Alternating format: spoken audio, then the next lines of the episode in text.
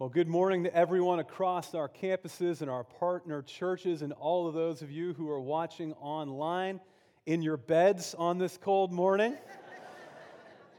well, I don't know about you. Uh, well, I actually want to say this here first. We're glad you're here. You picked a great day to be at Grace Chapel as we begin a brand new series called On the Road. And I don't know about you, but I love a good road trip. Anyone like a good road trip? Because on the road, you almost always experience something totally unexpected, something that leaves a mark on your life that you never could have planned for any other way. Like you might spot something surprisingly beautiful, or you have that conversation that you most need to have, or you gain some new insight into life. Almost always, road trips leave you with some great stories to tell that only get better the more you tell them. Now, my favorite road trip of all time happened five years ago when Erin and I decided to take that trip that a lot of people intend to take but never get around to taking. And that trip for us was to go to Italy. And I had it all pictured in my mind. My wife and I just backpacking through all the beautiful Tuscan hills, going through the Italian cities.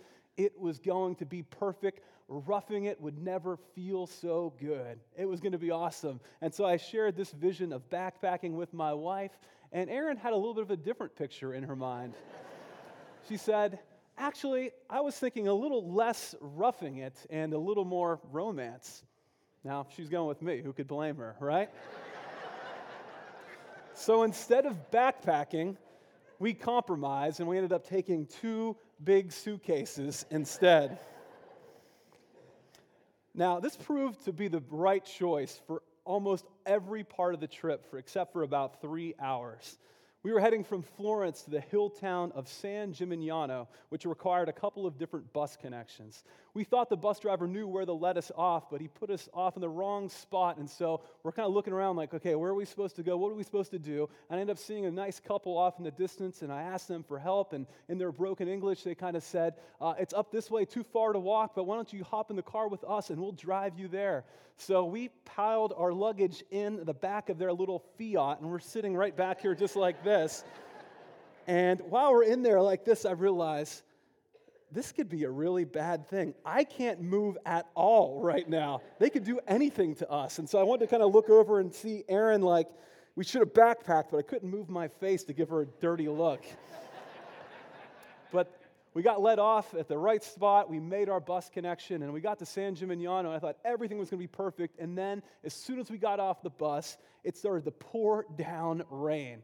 Now, it's a very small spot, and so all the people fled to these little doorways to take cover. And so, since there was no more space for us, I leapt into action. I lifted up both of these 50 pound suitcases over our heads. I put Erin under my arm, and we walked through the center of town up this steep hill to right where our hotel was. The Italian people were so impressed by this that they started clapping and cheering and making all this commotion about what an amazing man I was.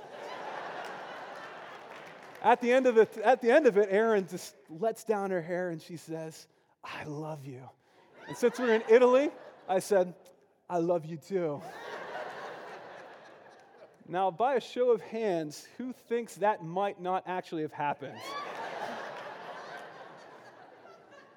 You'd be right. You'd be right we did get off at San Gimignano. The, the rain did start to pour down on us. Unfortunately, I was able to help Erin get in one of these doorways to keep from getting wet. But because we had these suitcases, there was nowhere for me to go. And so I decided I'm just going to roll these suitcases up this steep hill. And as I was doing it, it's getting, getting pelted with rain. I see all the Italians looking at me, pointing their fingers, laughing at me. and I said, I have never felt more American in my entire life. Finally, make it to the hotel, and I am just mad because I'm embarrassed and everything. And, and then as soon as I get there, the rain stops, and, and then Erin makes her way up the hill, and she says, I love you. and I said, Thank you. But one of the best parts of this road trip, and pretty much all road trips for that matter, is that not only did we get to know ourselves a lot better, but we, or each other, but we got to know ourselves a lot better as well. Like after this incident, I realized how easily irritated and frustrated I can be when things don't work out the way that I want them to, and when I don't get my way. Anyone else like me? That was a life shaping insight for me Dallas Willard once said that the way that he can track if he's growing spiritually or not is by this question Am I becoming less and less easily discouraged and less and less easily irritated these days? That's how he would know he was growing. I clearly had and still have some work to do, which this road trip revealed. Well, today marks the first Sunday in the season of the church known as Lent, which is a season of spiritual preparation that begins on Ash Wednesday and culminates on Easter Sunday. It's a time in the church year that challenges believers to purge some of the spiritual flabbiness in their lives so they can be more heightened and attentive to what is most meaningful in our world. And that, of course, is God. So, this Lent, we're going to be joining Jesus on his famous road trip from Galilee to Jerusalem as he journeys to the cross. Luke's gospel chronicles this road trip, which is referred to as the travel narrative. And it begins in Luke chapter 9, verse 51, and ends in Luke 19, uh, when Jesus makes his triumphal entry into Jerusalem on Palm Sunday. Now, in this section of Luke, we get a different glimpse into the life of Jesus. In Mark, we meet Jesus as the preacher. In Matthew, we get to experience Jesus as teacher.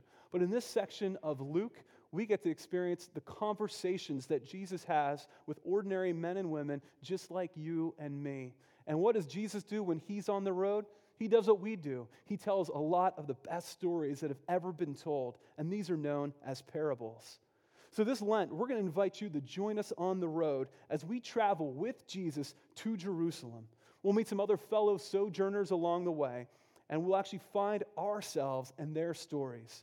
So we're hoping this Lent that we don't simply get to know more about Jesus, but that we can gain more personal experience with him. That's what our annual theme of rediscovering Jesus is all about. So we're creating a whole church wide experience this Lent to help us on this journey on the road. So, starting next week, we've created a four week small group study on four of the parables that we'll go four consecutive weeks with with our life community groups. Then on March 5th, we have our soul care retreat. And during Holy Week, we will be having our annual Sacred Spaces experience here in Lexington and in Wilmington, where we can meet with God in a very unique and powerful way. And then we have a reading plan, a personal reading plan that you can follow uh, in the Essential Jesus book, which are available out in the lobbies after service. And then each Sunday, we'll be preaching a different passage here of the travel narrative. And so we would encourage you to come back each and every Sunday. It's a great time to be here at Grace Chapel. And here at Grace, we are utterly convinced that living life with Jesus on this journey of life is the best possible way any of us can live. As John 10:10 10, 10 says, I have come, Jesus says, that you might have life and life to the limit, the fullest, most abundant life imaginable. So, as we begin our journey today, we're going to, discover what barriers or, ex, or excess baggage we're holding on to that we need to let go of that will enable us to live this abundant life now. So, enough, enough talk about this whole journey. Let's jump in as we begin this road trip with Jesus in Luke chapter 9, verse 51. So, when the days drew near for him to be taken up, he set his face to Jerusalem. Now, up to this point in Jesus' life, he's been teaching and healing and ministering in and around the rural area of Galilee. But now he's going to discover, and we're going to get to discover, what it is that Jesus really came to do all along. The text says that he set his face to Jerusalem. Now, this is not just like putting Jerusalem in the destination part of your GPS to make sure you don't make a wrong turn along the road. To set your face towards something meant that you were going to put all of your life's focus and energy toward a single goal. So when Jesus sets his face toward Jerusalem, he was striving to fulfill the very mission of his life. And Jesus' mission was the cross. All along the road, we're going to be asking some hard, penetrating questions that will enable us to know ourselves a little bit better. So let me ask you this one to begin What is your life's mission? Where are you headed? Verse 52. As he sent messengers ahead of him, on their way they entered a village of the Samaritans to make ready for him. But they did not receive him because his face was set toward Jerusalem. When his disciples, James and John, saw it, they said, Lord, do you want us to command fire to come from heaven and consume them? But he turned and rebuked them. Then they went on to another village. Now, this trip from Galilee to Jerusalem was a dangerous three to five day journey covering approximately 60 to 70 miles. And the bulk of the trip was through the region known as of Samaria. Now, Samaritans and Jews did not have the best relationship. So, if you were a Jew traveling through Samaria, this might have felt like enemy territory. And for everybody, it probably would have felt decidedly unfriendly at the very least. So, as Jesus' disciples look for a place for him to spend the night on this journey, they're met with resistance immediately. So, how do James and John respond? Well, they try to play a card from the Old Testament uh, prophet Elijah's playbook from hundreds of years earlier by calling down fire from heaven in order to destroy their enemies. A drastic measure like this might be why Jesus nicknamed them the sons of thunder. But Jesus rebukes them. You might say he stole their thunder. But right from the get go, Jesus makes clear that there is no place for retaliation in the lives of those who would follow him. Eugene Peterson comments on this by saying, It was no task of disciples of Christ to destroy the opposition. Christ followers don't bash people who are not on our side, either physically or verbally. And Jesus shows just how serious he is about this when at the very end of the road, he is ridiculed, mocked, beaten, and crucified. And he never lifts a finger, and he never utters a word to retaliate. So Jesus sets everyone straight on the rules of the road right from the start. Love doesn't retaliate. It doesn't retaliate. So let me ask you where are there hints of retaliation in your thoughts, in your attitudes, and in your actions? With the ground rules now set, their journey picks up, and Jesus meets three people on the road eager to join him. Let's pick up with verse 57. As they were going along the road, someone said to him, I will follow you wherever you go. And Jesus said to him, Foxes have holes, and birds of the air have nests, but the Son of Man has nowhere to lay his head. Now, a common practice of rabbis in Jesus' day was to weed out the would be disciples by sharing just how high the demands were to follow him. Jesus, in keeping with this rabbinical tradition, describes how following him is far from safe, it is far from easy, and it is anything but comfortable. The message translation puts it like this Jesus was curt. Are you ready to rough it? We're not saying in the best ends, you know. So let me ask all of you who contemplate following Jesus are you ready to rough it? Because suffering comes with the territory of following Christ. Anyone ready to turn around and go home yet? Because it's going to get even better. Let's meet the second person on the road. To another, he said, Follow me. But he said, Lord, first, let me go and bury my father. But Jesus said to him, let the dead bury their own dead. But as for you, go and proclaim the kingdom of God. Now, this is arguably one of the hardest things that Jesus says to try and swallow. At first glance, it just feels unnecessarily extreme, even harsh, not to let this man go and bury his father who just died. It feels out of keeping with Jesus' character. So, what is going on here? Well, some commentators suggest that burying one's father and saying goodbye to one's family could actually be euphemisms for waiting until relatives were dead before joining up with Jesus. Perhaps what this man was really saying was, Well, let me stay at home until my father dies, and when I have buried him, I shall be free of family obligations, and then I will come and follow you. Maybe that's what's going on. But what we must be careful of here is to try and soften the seriousness of Jesus' words. At the core, Jesus is trying to address what the highest priority of our life is. When Jesus says, let the dead bury their own dead, he's using a pun to say, let the spiritually dead bury the physically dead. By saying this, he is insistent life is urgent.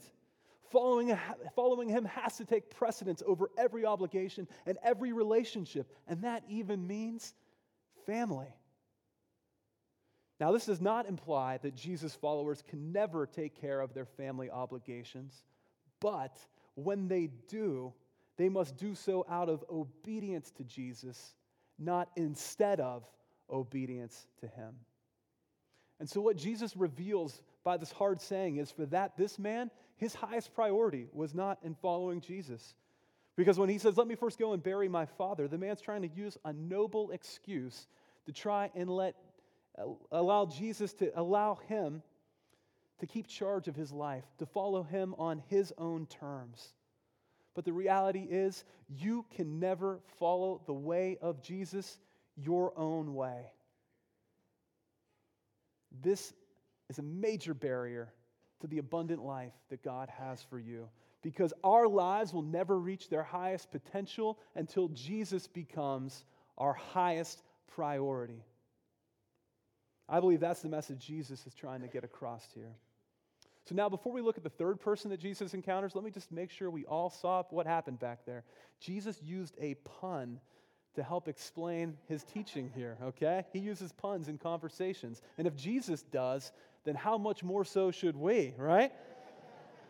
I'm way more Christ like than you thought. I'm just, just saying. Moving along.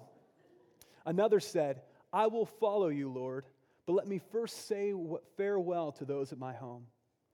Jesus said to him, No one puts a hand to the plow and looks back is fit for the kingdom of God. So, like the previous man, this man wants to follow Jesus, but wants to do so on their own terms. They say something very common that all would be followers of Jesus like to say I will follow you, but. Now, as a former youth pastor, my instincts just kick in right here because nothing grabs a middle schooler's attention like hearing a pastor say the word but in public, even if it's only just but with one T, like I'm saying right here. so, what is this person's but or excuse for hesitating to follow Jesus? Well, I think it could be one of two things. The first is just simply distraction. No one who puts a hand to the plow and looks back is fit for the kingdom of God, Jesus says. So, what happens if you start to plow a field and you don't keep your eyes straight ahead? Well, since I'm not a farmer, I'm really not sure, but it doesn't sound good, huh? Now, if you take your eyes off what's in front of you, you're going to veer off course. You'll never, you never see crops grow, growing in virtually any other way in straight rows, do you? So, to harvest crops in straight rows, you have to keep your focus straight ahead. So, what Jesus is getting at here is the tendency that, to want to follow him and keep our eyes and lives focused on what our life was like before we followed him. Instead of the cross before me and the world behind me, we want to say the cross before me and the world beside me. We want Jesus and our old life, or Jesus and our life as it currently is, and not Jesus alone. And on the road, you can't have both. It's too heavy of a load to travel with. It's like the big luggage that is going to hold you back. So, the other but that Jesus might want to, want to be calling out of this person is summed up well by how the message translates this verse. No procrastination, no backward looks. You can't put God's kingdom off to tomorrow. Seize the day. Now, this rings so true for so many of us, doesn't it? I'll follow Jesus a little bit later on. Maybe I'll follow Jesus next year or when I graduate from school or maybe once I have kids, then I'll follow him. Or maybe once I finish doing everything that I want to do first, then I'll follow Jesus. But Jesus calls this utter foolishness. He says, Life is short. None of this procrastinate later business, people. Drop whatever you're doing and follow me. Because if you don't follow me now, you probably won't follow me then either. So, thus far, we've met three would be followers of Jesus who were challenged by him to remove the baggage and the excess barriers that they have in their lives to get rid of it so they can follow Christ. Which of these three people's story do you resonate with the most? In other words, maybe if Jesus was to find you on the road, what would he say to you? What would need to go? Maybe, like the first person, he'd challenge your preoccupation of living a comfortable, convenient, and safe life. He'd say, That's holding you back. Are you ready to rough it? Or maybe, like the second person, Jesus would challenge your priorities. What might be the good things in your life that are keeping you from the ultimate thing of following Him? Or maybe, like the third person, Jesus might challenge you to just simply stay focused and not take your eyes off the road. Don't procrastinate. Keep heading toward Jerusalem no matter what might meet you there. Now, what's both frustrating and brilliant about these road stories is that we never know how these three people respond. Do they follow Jesus or do they walk away? We don't know. But one of the things that I think these three people have in common with each other and with all of us is that they all have good intentions. They want to follow Jesus wholeheartedly, but something just keeps getting in the way of them doing it. A video that's recently been going viral has a chalkboard set up in New York City with these words written above it What's the biggest regret in life? What's your biggest regret in life? And the people are filmed walking up and writing down their regrets. And the common thing amongst all the regrets that people are writing are not the things that they did, but they're regretting the things that they didn't do in their life. The common word that's used throughout uh, these regrets is the three letter word not. People intended good things, but did not actually do them. Imagine what these three people that we met on the road, what they might have written on that chalkboard. Well, as one of your pastors here at Grace, my prayer is that we would not be a community of people whose lives were characterized by regrets and nots. I don't want any of us to simply be known as people who are well intended. So instead, I'd love for each of us to be characterized by a new word that I'm making up today, okay? Here's what my hope is is that we would be people who are well intended. DID at the end. Well intended. Those are people who actually do what they set out to do, and they remove any barrier that might get in the way. Now, there's a big difference between being well intended, ED, and being well intended. People who are just well intended might be filled with some really admirable hopes, but their lives end up being filled with a whole bunch of nots and nevers. Like I did not do that, never got around to that.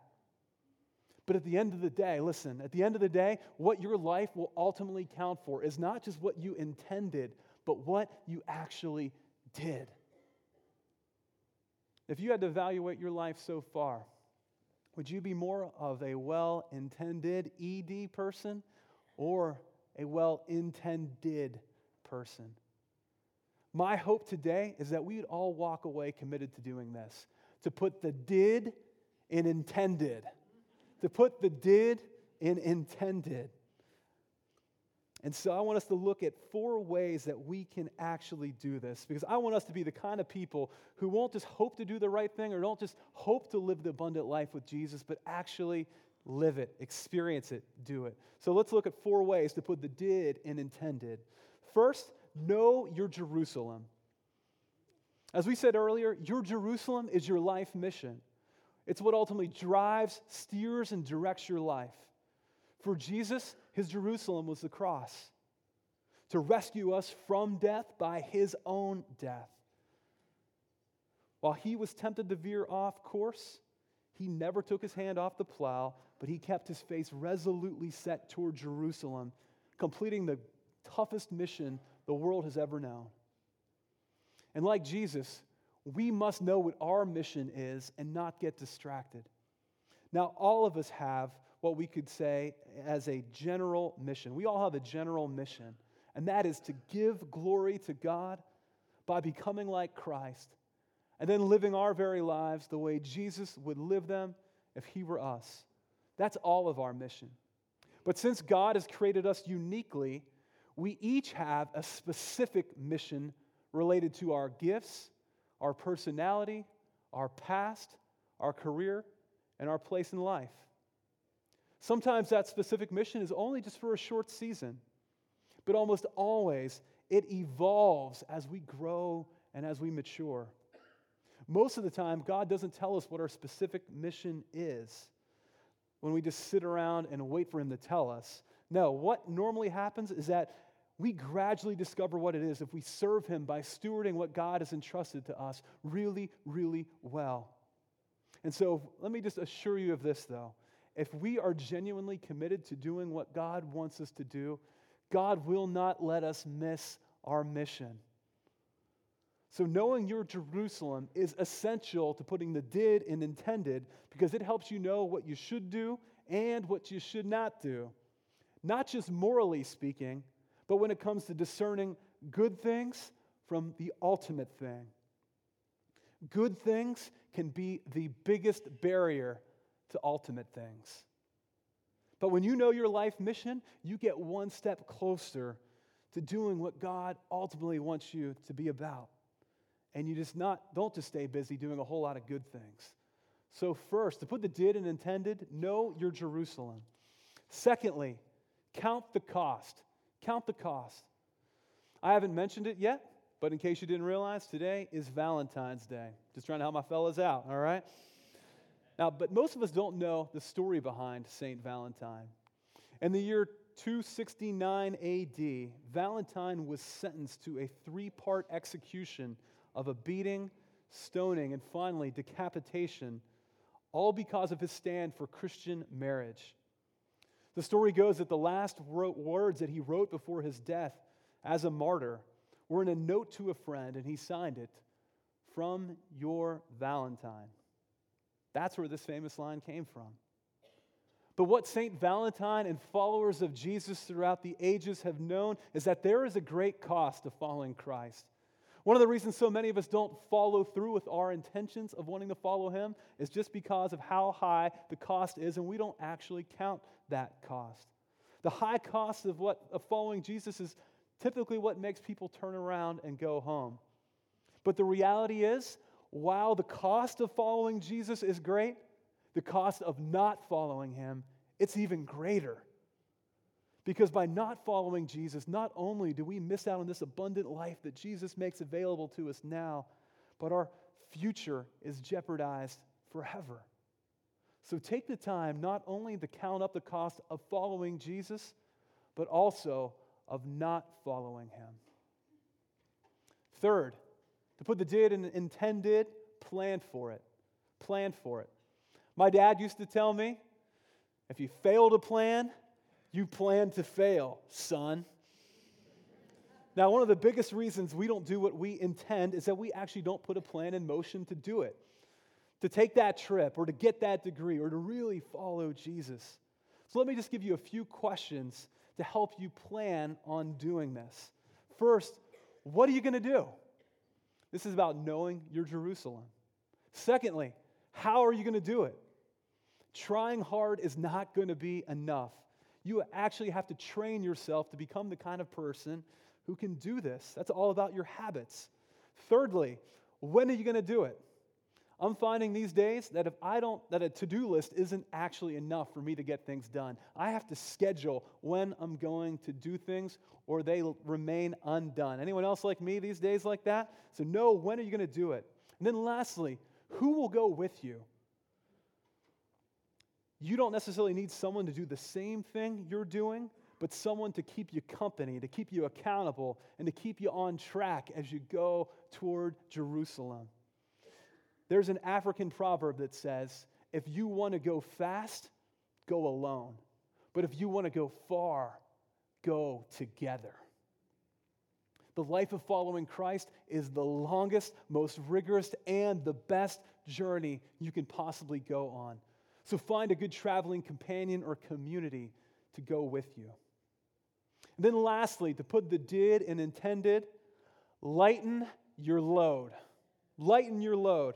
Probably the biggest reason why you are not living the abundant life is because you're simply doing too much.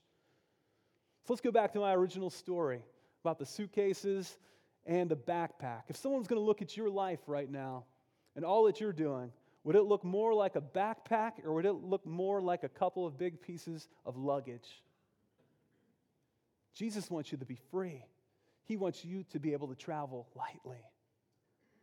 So if you had to remove something from your life right now, what would you need to let go of?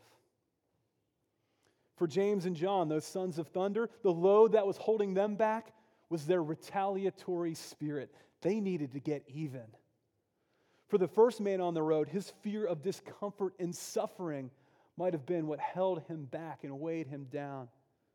For the second person, it was the baggage that he accumulated from misdirecting the priorities of his life. When our priorities aren't straight, baggage is always going to build up and it's going to weigh us down. Then for that last person, it was probably their distracted attention that got them off course. During our trip to Italy, it was my need to get my own way that needed to be let go of and lightened. And for Erin, well, she didn't really need to give up anything at all. Happy Valentine's Day here. so, how about you?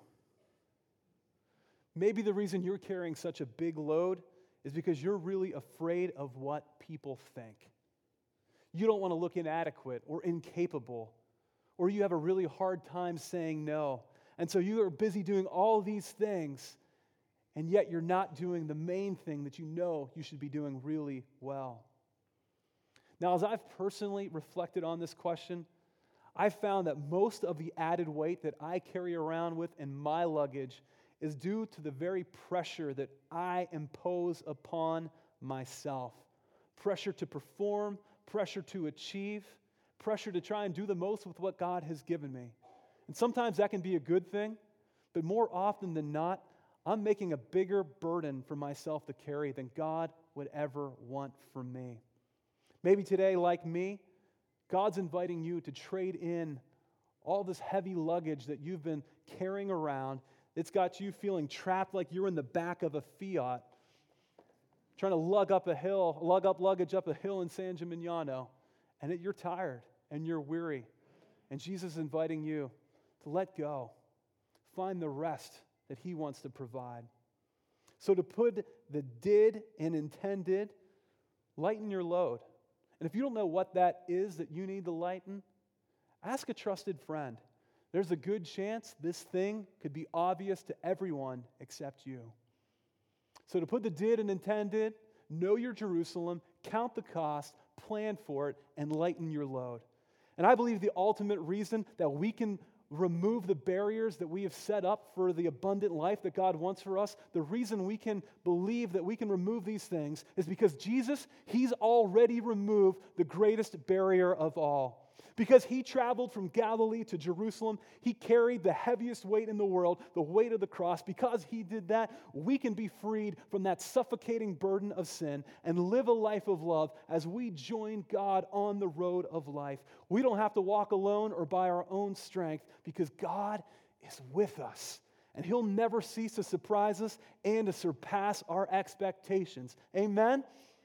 So, we not only have a great journey on the road together this Lent, but all throughout our lives. And so, friends, don't find yourself held back by your baggage any longer, but become the kind of person who can put the did and intended by joining Jesus and each other on the road. Let's pray. Father, thank you that you have made a way for us to have a better life than we could ever deserve. A life with you that doesn't begin just when we die, but can be an abundant life that we can experience because of Jesus and with Jesus right now. Lord, it's scary to try and let go of the things that we have held on to so long that we often believe make us who we are. But I pray right now, by your Holy Spirit's power, that you would give us the courage to loosen the grip we have on many of our misdirected priorities, many of the things that distract us, many of our fears and worries, maybe of our need for comfort and convenience. Lord, we pray that you would give us the strength to just rele- to release these things and let them go. Relieve the pressure we put on ourselves. Just let us let go of the need to be people pleasers. God, you're the only one that we want to please. And so today, give us what we need to hop in the car, to jump on the trail, and head on this road with you. It's you that we want, not you and anything else, but you and you alone. So help us to be trained up to live that way now and forever. We pray this all in Jesus' name. And everyone said together, Amen. Let's stand as we close together and worship here this morning.